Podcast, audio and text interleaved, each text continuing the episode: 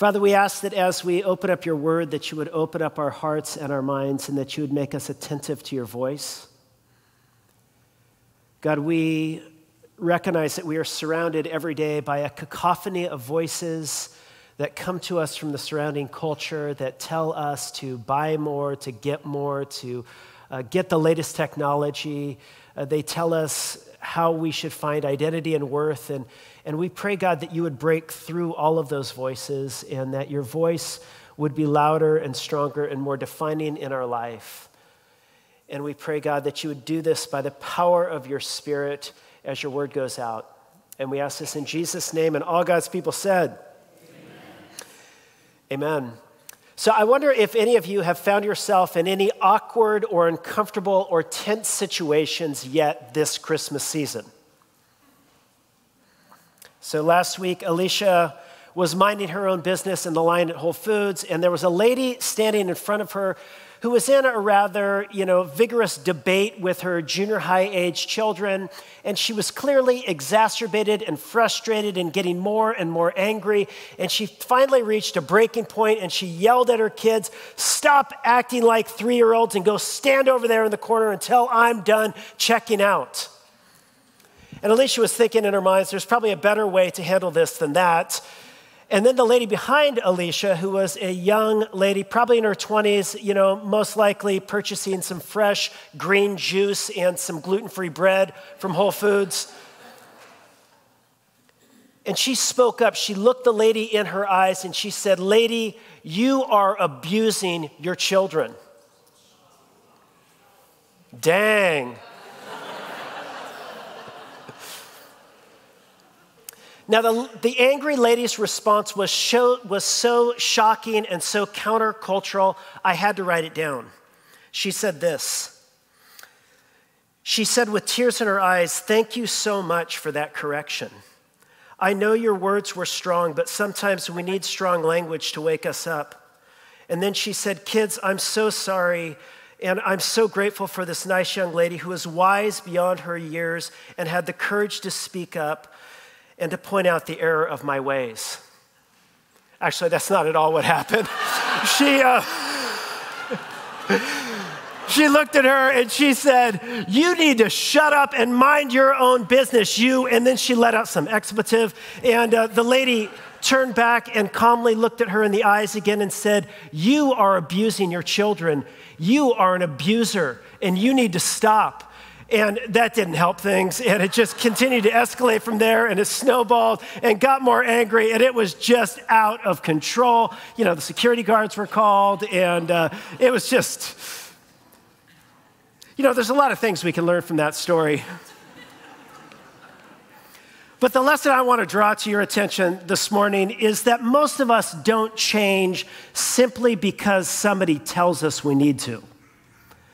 Uh, almost none of us are shamed or embarrassed into making profound changes into our life. Uh, almost none of us change simply because somebody unsolicited walks up to us and tells us we need to do something different than what we're doing. And of course, you know this to be true. It's true, uh, you know, with people in your life that you want to see change. You know, you want your parents to eat healthier so that they can live longer. And so you go to them, you say, hey, I think you need to eat different and start exercising more. Or, or maybe you go to your kids and you say, Look, you need to put down the social media and turn off those screens. Stop spending so much time online. Or, or maybe you go to your parents and you're like, Dad, you need to stop drinking. Or, or, or any number of things you see needing change in people around you. And look, it just doesn't help as much as we wish it would work, right? I mean, don't you wish it were that easy? That you could just walk up to somebody and tell them what they need to do and they would do it? I mean, wouldn't that make parenting so much easier? Wouldn't that make being a kid so much easier to your parents? Wouldn't that make being a sibling so much easier or a roommate or a friend? You just told people, or, or if you could just walk up to strangers wherever you were who are doing something they shouldn't be doing and just tell them to do something different. But you know, change is a whole lot more complicated than that, isn't it? Uh, we human beings, we are complicated people. And change is, is it's complex. And the Bible knows this. And you know, the, the Bible is concerned with change. You know, Jesus is not just interested in having us get more information, He's interested in our lives being transformed. Uh, he's not simply interested in us uh, getting a ticket into the kingdom. He's interested in the kingdom and its ethics getting into us and transforming and changing the way we live. You know, there's a whole lot in the New Testament about change. And some of you, you might be new to Christianity. You might not know this. You think, you know, Christianity is primarily concerned with the afterlife and, and about the by and by and about getting people so heavily minded that they're no earthly good. But actually, the Bible has a great deal of profound wisdom surrounding this, this, this, this issue of how human beings change. And the primary word that the, the New Testament uses to describe change. You know, the word that it uses that really captures, kind of in a nutshell, the issue of change is this word repent. And in the, the original language, it's the word metanoia. And we talked about this last week. Uh, metanoia comes from uh, two uh, Greek words. It's a compound word, meta, uh, implying change or transformation, and nous, uh, which uh, refers to our mind. And it's a word describing profound and deep change of our minds and our imaginations and the entire course and direction of our lives. And you know, the figure in the New Testament that is most associated with this call to a profound and deep and meaningful transformation of the mind and heart and imagination, the prophet who was all about repentance in the Bible was John the Baptist. And incidentally, John the Baptist is also the Advent prophet. Uh, he is the prophet that the church, over the last 2,000 years, you might not know this because a lot of our own Christmas traditions in our little evangelical worlds has ignored John the Baptist because he's not quite, you know, Christmas, of course, is the warmest and the coziest of all the holidays. And there is nothing warm and cozy about this fiery prophet in the wilderness with his camel's hair and his diet of locusts and honey, you know? And, uh, but, but he is, throughout church history, he's been associated with Advent because his role is to prepare people for the coming of God among us. He was there in the first century to prepare the children of Israel for God's coming in a manger, and He's here with us now to prepare us for the coming of God again. And His call on our lives is to repent. He says to change, to repent. And so I want to invite you to explore once again this topic of repentance this morning. And we're going to kind of do a, a little bit of a deep dive into the doctrine of repentance. And I want us to develop a little bit of a biblical theology of repentance because to understand repentance is to understand the New Testament vision of change, profound, deep, and meaningful change. And so, number one, we're going to talk about the essence of repentance. And then, second, we're going to talk about the fruit of repentance. And then finally, we're going to talk about where repentance begins, where we can start on this whole work of repentance. Notice, let's first talk about the essence of repentance. Notice in your Bibles in uh, John or in Luke chapter 3, verse 2 and 3, it describes the ministry of John the Baptist. And again, it talks about his work of preparing God's people by engaging in this ministry of proclaiming a baptism of repentance. Look what it says the word of God came to John, the son of Zechariah, in the wilderness. By the way, at this point, there had been silence of divine revelation in the people of Israel for generations. And they knew a lively, you know, experience of the prophetic word and divine revelation coming to them through the prophets Isaiah and Jeremiah and Ezekiel.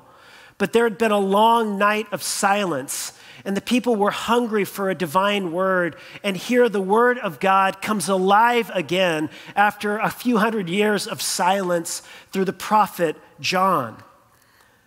So the word of God comes to John, the son of Zechariah, in the wilderness. And what was the word God gave him to give to the people? Well, he went out into the region around the Jordan proclaiming a baptism of repentance for the forgiveness of sins. And so he describes in a nutshell the ministry of John. It involved preaching for repentance, and it involved a baptism of repentance. But what's interesting is here he situates this ministry of repentance in, a, in between two different kingdoms, as it were. And I want you to notice the context of John's ministry of repentance. It's situated on the one hand between the kingdom of man and on the other, the impending, the coming kingdom of God. Notice uh, in verse 1 of chapter 3, it says this In the 15th year of the reign of Tiberius Caesar, Pontius Pilate being governor of Judea, and Herod being tetrarch of Galilee, and his brother Philip, tetrarch of the region of Iturea and Trachonitis. Some of you are like, wait a second, but who was the, the ruler of uh, Abilene at the time? Well, Lysanias, tetrarch of Gabal- Abilene, during the high priesthood of Annas and Caiaphas. Now, that was a lot of names and places, and, uh, and the, the New Testament scholar N.T. Wright points out that John or Luke is giving us here, on one hand, uh, a chronological timestamp. He's telling us when the ministry of John the Baptist was occurring, and it was the 15th year of the reign of Tiberius Caesar, which was around 26, 27, 28 AD, as far as we know. But N.T. Wright points out that he's doing more than providing a chronological time marker because behind this list of names and places is a dark story of oppression and misery that was building to a breaking point. You see, Rome had ruled the area for about 100 years, and only since 86 had there been a Roman governor resident in the area, living in Caesarea on the Mediterranean coast, but also keeping a base in Jerusalem. And uh, Augustus Caesar, the first emperor, died in AD 14, and his place had been taken by the ruthless Tiberius. Tiberius, toward the end of his life, really went insane, and he was in a period of dark insanity and violence uh, during this, the period of John the Baptist and of Jesus. And his, uh, his, his, his behavior was obscene and oppressive and marked by violence and just disgusting pedophilia and all kinds of rank, debased, terrible stuff that was very characteristic of the kingdoms at that time and the rulers, the leaders who, who, who, who led those kingdoms. But he also lists uh, the names of Herod and Pilate, who were Roman puppets in other regions of the Roman Empire. And then a little bit later, he talks about Annas and Caiaphas and so here he's talking about both the political and religious leaders. And interestingly, almost every name on this list colluded together to have the innocent Son of God cruelly mutilated and crucified on a Roman cross. And so I think what, what Luke is getting at here is he's saying John the Baptist comes on the scene in the midst of a dark period of the kingdoms of man.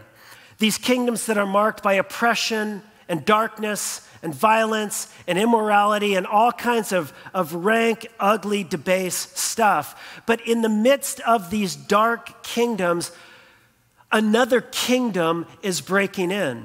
And he speaks of this in the, the next verse, in verse 4. It says this As it is written in the book of the words of the prophet Isaiah. Throughout the Old Testament, the ancient prophets spoke in poetry about a coming day when God's kingdom would break into the kingdoms of man. And the glory of God would return to the earth.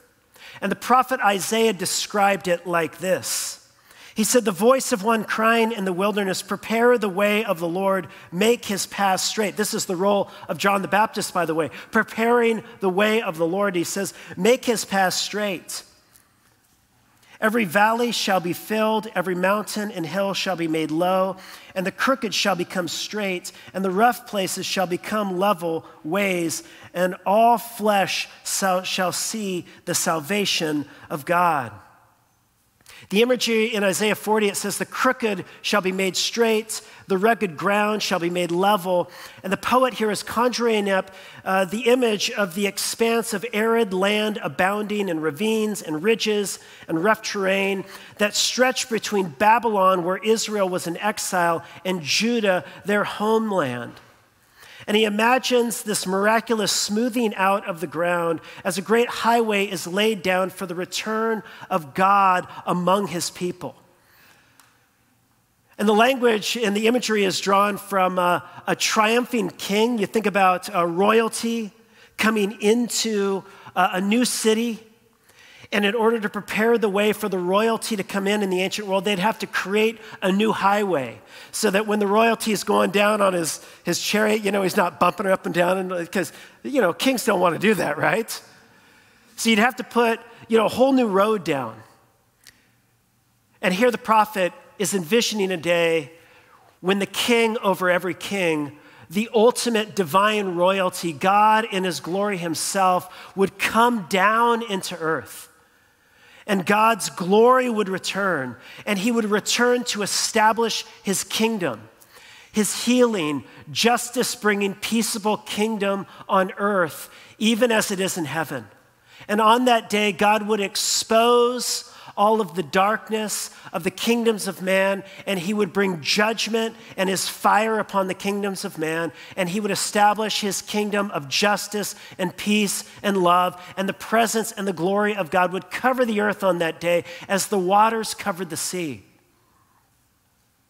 And so, do you see what Luke is doing? He's situating the ministry of John the Baptist between these two kingdoms the kingdoms of man and their darkness and their oppressive ways, and the kingdom of God that is going to break into the world when God's glory returns to earth. And by doing this, he is showing that John is not a moralizer. He is not uh, somebody who's into behavior modification. John is a prophet of the true and living God. And he is calling not simply for us to do a little bit better, he is announcing the coming kingdom of God. In other words, John is the prophet who stands at the turn of the ages. He stands at the edge of one world, pointing his finger toward the beginning of another. And so when John comes preaching repentance as a voice, he stands as a voice at the turn of the ages, announcing the judgment on one kingdom and the inauguration of a whole other kingdom, a whole other kind of creation, a whole world, a new world birth right in the middle of the world we inhabit now. Fleming Rutledge, uh, theologian and pastor, puts it like this she says the appearance of John on the edge, on the world stage, means that the turn of the ages has come. John's divinely ordained location in the world, according to the New Testament, is on the frontier of the ages as God arrives in the world to turn it away from its past of sin and bondage towards a future of promise and freedom. John's function is to proclaim the coming reversal of the downward spiral of human history and to deliver a message of the impending kingdom of God. And so, John's function in this is to prepare us for this new kingdom. And to do that, he calls us to repent. And the essence of what he's calling for when he says to repent is he's calling us to reorient ourselves around this new kingdom of justice and peace and love that is breaking into the world in Jesus. In other words, to repent is not simply to say you're sorry, or uh, in the words of that one book that was published a while back, mistakes were made. The subtitle was, But Not by Me. It was commenting on the political discourse and the, the way politicians make apologies. Repentance is far more than that. Repentance is about orienting yourself, your life, your imagination, your values, your ethics around the kingdom of God that is breaking into the world in Jesus a kingdom that is marked preeminently by righteousness and justice and love, by truth and beauty and goodness. And so to repent, to change in its essence, is to turn away from the kingdoms of man that are corrupt and full of darkness, and to orient yourself and your life around the kingdom of God that is breaking into the world in Jesus. Now, that raises a question, doesn't it? What does that look like? And what does that mean? And that's the question that John's hearers were no doubt asking. What does this even look like? You know, this is big. The kingdoms of God, the kingdom of God is breaking into the world. And as the story of Luke unfolds, the shocking and surprising and counterintuitive and countercultural nature of this new kingdom of Jesus that is marked by the humble king who doesn't use a military, you know, power to overthrow his enemies, but instead lays down his life in cruciform, sacrificial, self giving love. You know, what does it look like to orient your life around this kingdom? Well, look at what uh, uh, John says next as the passage unfolds. And we're going to note something of the fruit of the repentance. He said, therefore, to the crowds that came out to be baptized by him, You brood of vipers, you know, you family of snakes, who warned you to flee from the wrath to come? Bear fruits in keeping with repentance, and do not begin to say to yourselves, We have Abraham as our father, for I tell you, God is able from these stones to raise up children for Abraham. Even now, the axe is laid at the root of the trees, and every tree, therefore, that does not bear good fruit is cut down and thrown into the fire. When the kingdom of God breaks into the world, it will both expose and judge the darkness as well as bring God's kingdom to bear and to inaugurate that kingdom of justice and love right in the middle of the earth. But the thing I want to point out about what John says is he makes note of this idea of bearing fruit of repentance. He says, bear fruits in keeping with repentance. It's as if he's saying, look, it will not do for you to come out and to engage in the religious ritual of getting plunged under the waters of baptism. That is not enough. I'm looking for more than a religious ritual. I'm looking for deep and meaningful and real change of heart and life a life that is truly oriented around the kingdom of God. But again, what does that look like? I heard recently that uh, most pastors on the Myers Briggs, you guys know the Myers Briggs, you know that personality test. Have you guys taken the Myers Briggs?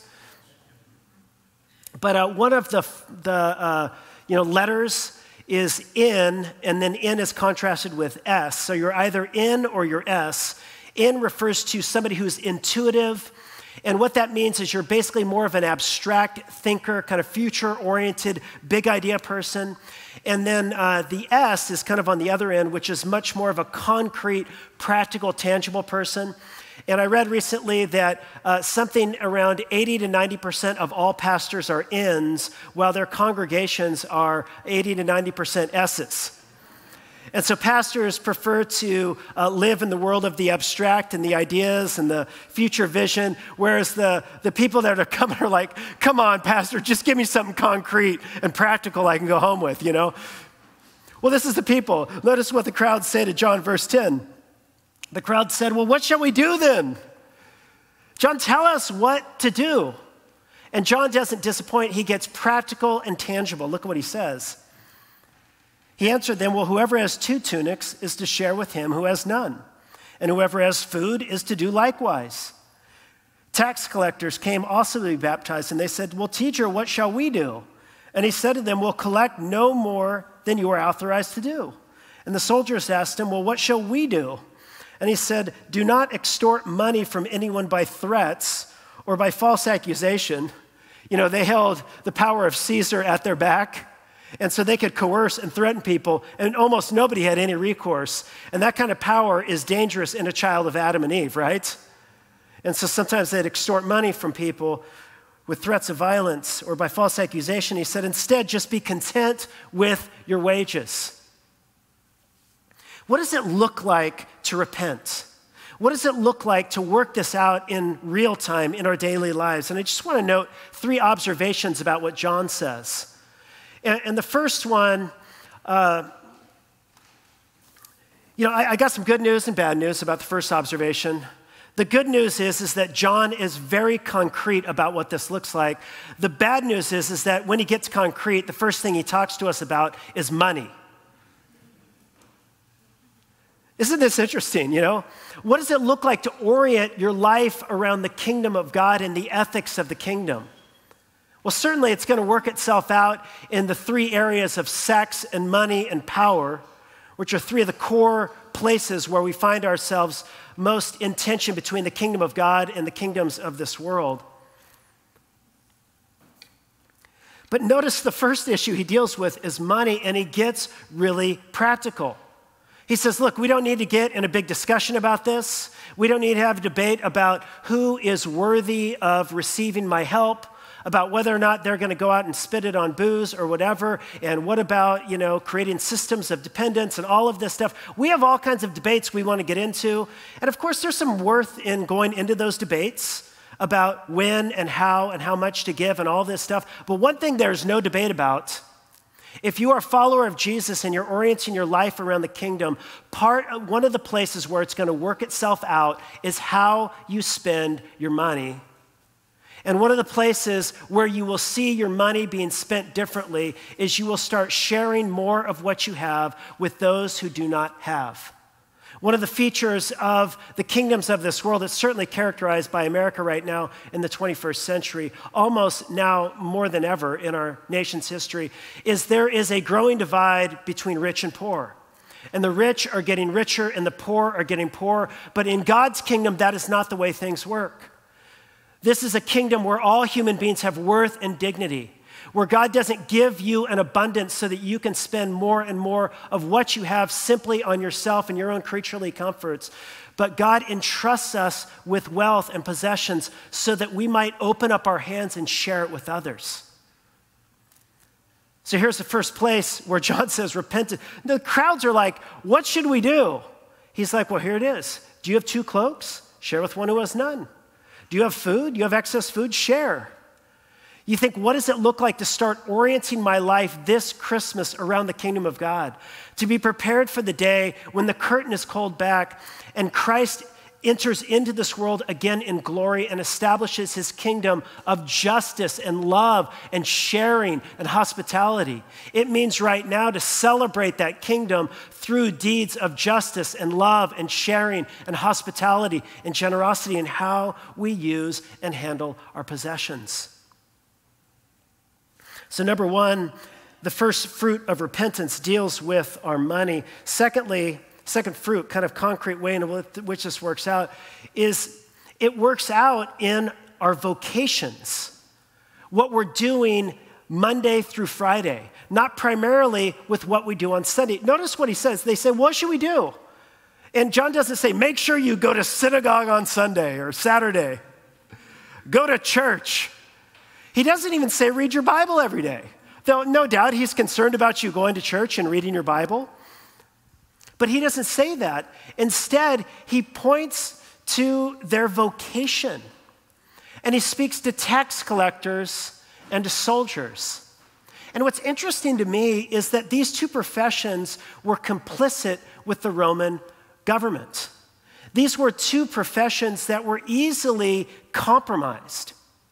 And it's fascinating because he doesn't tell them to abandon their jobs. Instead, he tells them to uh, orient how they do their jobs around the ethics of the kingdom of God.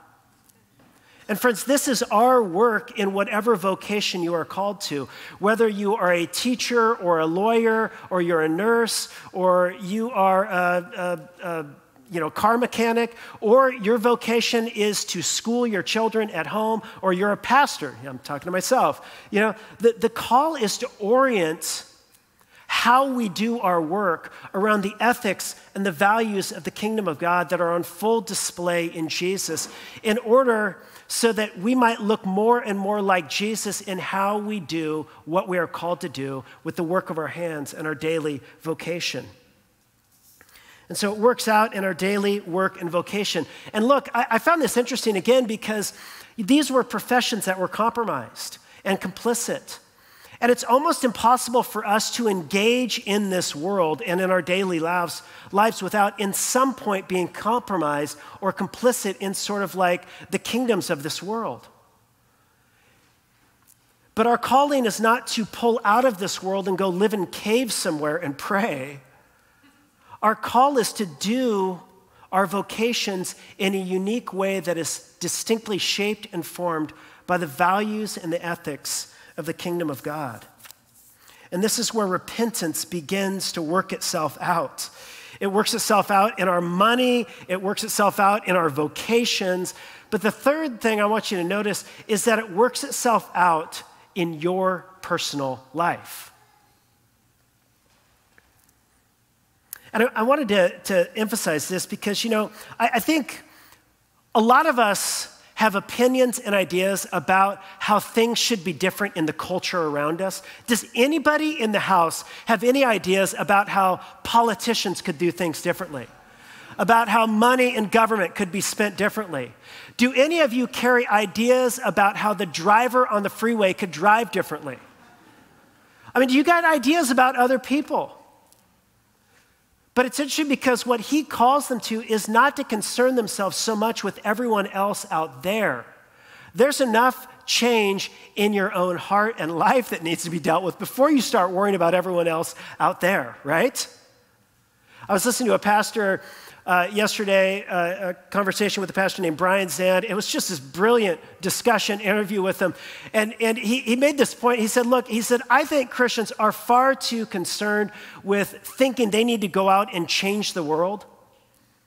That our vocation is to save the world, to change our culture, and all this stuff. And listen, the world is not yours to save. That, that job is way beyond your pay grade and mine.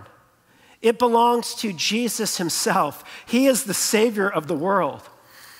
And so our focus is not so much on changing the world, the focus should more be on changing yourself. And listen, if you draw a circle on the ground and you, you say, Lord Jesus, start changing the one who's in the circle, you know what's going to happen? The little pocket of the world you inhabit will start to change, and the world will start to change. It's not that God's not interested in those things, it's just that it begins here and now with us.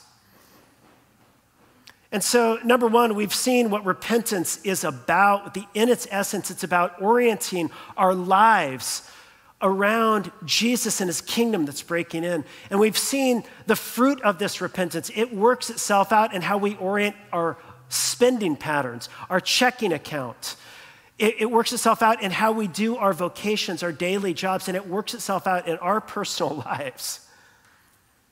But I want you to see where it begins. This is fascinating to me. I was thinking about this all week. So, um, you know, for some of us, we might think that John the Baptist is somewhat like that lady in line behind Alicia at Whole Foods who just walks up and just starts dropping you know, harsh language on people. You know, John just shows up in your backyard. He's like, You brood of viper, you need to repent, you know. And then he goes down to, you know, the pier in Seal Beach and he, he interrupts, you know, nice young couples out on a date and says, You snakes, you need to repent, you know. And, and, and John the Baptist is that guy showing up at the football games, you know, with the sandwich board saying, Repent, you're going to hell, turn or burn. That's not what's happening in our text, not at all, not by a long stretch. John the Baptist has not gone and invaded anyone's space, they've come to him. And John didn't even start telling them what to do. They asked him, and that's why they told him what to do. Which, by the way, just as a uh, little uh, trick of having a real voice in somebody's life, wait until somebody asks you your opinion before you give it. I say that to myself. Except for when you come to church, you know, I can't do that. I assume you're here, so you're asking for um, not my opinion. You want to know what the Bible says, right? That's what I try to give you as best I can. But when, why, why did they, why did John start speaking to them about what they should do? It's well, because they were asking questions. And listen, change in our life begins when we start asking new questions. When we start asking new questions about our checking accounts, when we start asking new questions about how we're doing our jobs, about how we're living in the neighborhood, about how we are engaged in our community, we start asking new questions about the social ills around us and, like, what is my personal responsibility toward the problems that I'm seeing? Change begins to happen when you start asking new questions. I think in the church in America, so often what we lack is, is any kind of imagination and curiosity that asks new questions about anything. We assume we've got things figured out. We don't have things figured out. There are a whole new set of questions a lot of us, including myself, need to be asking about how we're engaging in life in this world and whether or not our lives are lining up with the values and the priorities of the kingdom of God that was inaugurated in Jesus Christ. And so it begins when we start asking new questions. But listen, why are they even asking new questions? Well, presumably, the reason why they, they bypassed the synagogue and they bypassed the temple in Jerusalem and they went all the way out in the wilderness to listen to this fiery prophet in animal skins eating insects is because what was going on around them wasn't working for them. And usually, change happens when stuff around us is just not working for us. That's when we're starting asking new questions like, this is just not working. Like, something's wrong in my life. Something's wrong in my soul. I've got this anxiety. I've got this depression. Something's wrong in my relationships, and my family's falling apart, and, and something's wrong, and I need help. And we start asking new questions. You know, oftentimes, uh, it, I think it was Tony Robbins, you know, great self help guru who said that change happens when the pain of remaining the same becomes greater than the pain necessary to change. Right? I mean, isn't that the first step in Alcoholics Anonymous? You know, I, I recognized that, that my life had become unmanageable. I had become powerless over my own life. I needed something beyond myself that we start asking new questions. And friends, this is where change really begins.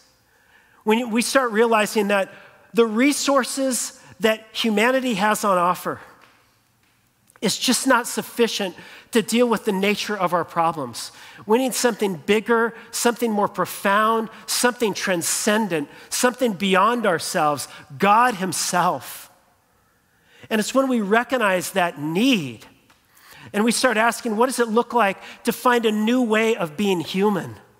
A new way of engaging in life in this world that's healing, that's marked by intelligence and goodness and love and righteousness and truth and beauty. We start asking these new questions that we begin to, to, to start this journey of change. And so ultimately, Change, it really doesn't simply begin with questions and it doesn't even begin with need. Change begins with God Himself. The whole ministry of John the Baptist, it was not John's idea. Salvation was not John's idea. Salvation began with God Himself, a God who determined that He will not let us be in the grip of darkness and the kingdoms of this world that are corrupt. You know, I don't know about you, but I, I you know, I, I love our country, and, and I'm, uh, you know, I, I, think that, that you know, our, our nation is, is, is you know, it, it, it's the worst place to live except for everywhere else in the world, you know. Um, you know, it's the worst form of government except for all the other ones. But you know, Washington is a mess and it's corrupt. It's corrupt on the left and on the right. Our hope cannot be in politics. Our hope cannot be in the Democrats and it can't be in the Republicans and it can't be in political candidates. Our hope has to be in God. It has to be in the kingdom of God. The kingdom of God that was birthed into this world, the light breaking into the darkness in that old tumble down stable so many years ago. And the humble, meek child of Bethlehem that came in, showing us that there is a better, a truer, a more beautiful way of being human. And if you will just come to me, you will release yourself and you will entrust yourself into my care. You will Release the reins of your life so that I can be king. You will welcome this kingdom into your heart. You can begin on this journey, this path of change. Now, of course, we've only just begun. The path of change is the work of a lifetime, amen? But we're in it together. Let's pray.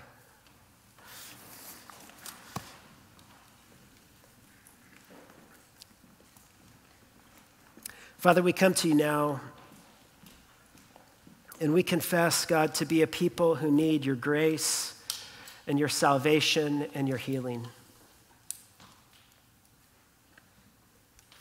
We praise you and we thank you that when we come to you, All we need is need. And God, many of us come into this space and we've got our confusion and uh, we don't have a lot going on in our life right now. We feel spinning, we're out of control, we've got need. And we come to you, God, because you are God and we are not. And we need you. We need your kingly rule to break into our life. And so come, Holy Spirit, and break into our hearts in fresh ways. Stir us up today, God, so that we could ask new questions. And that in asking new questions, we might find new, profound answers that come to us from your voice and your word and your son, Jesus. And it's in his name that we ask these things. Amen.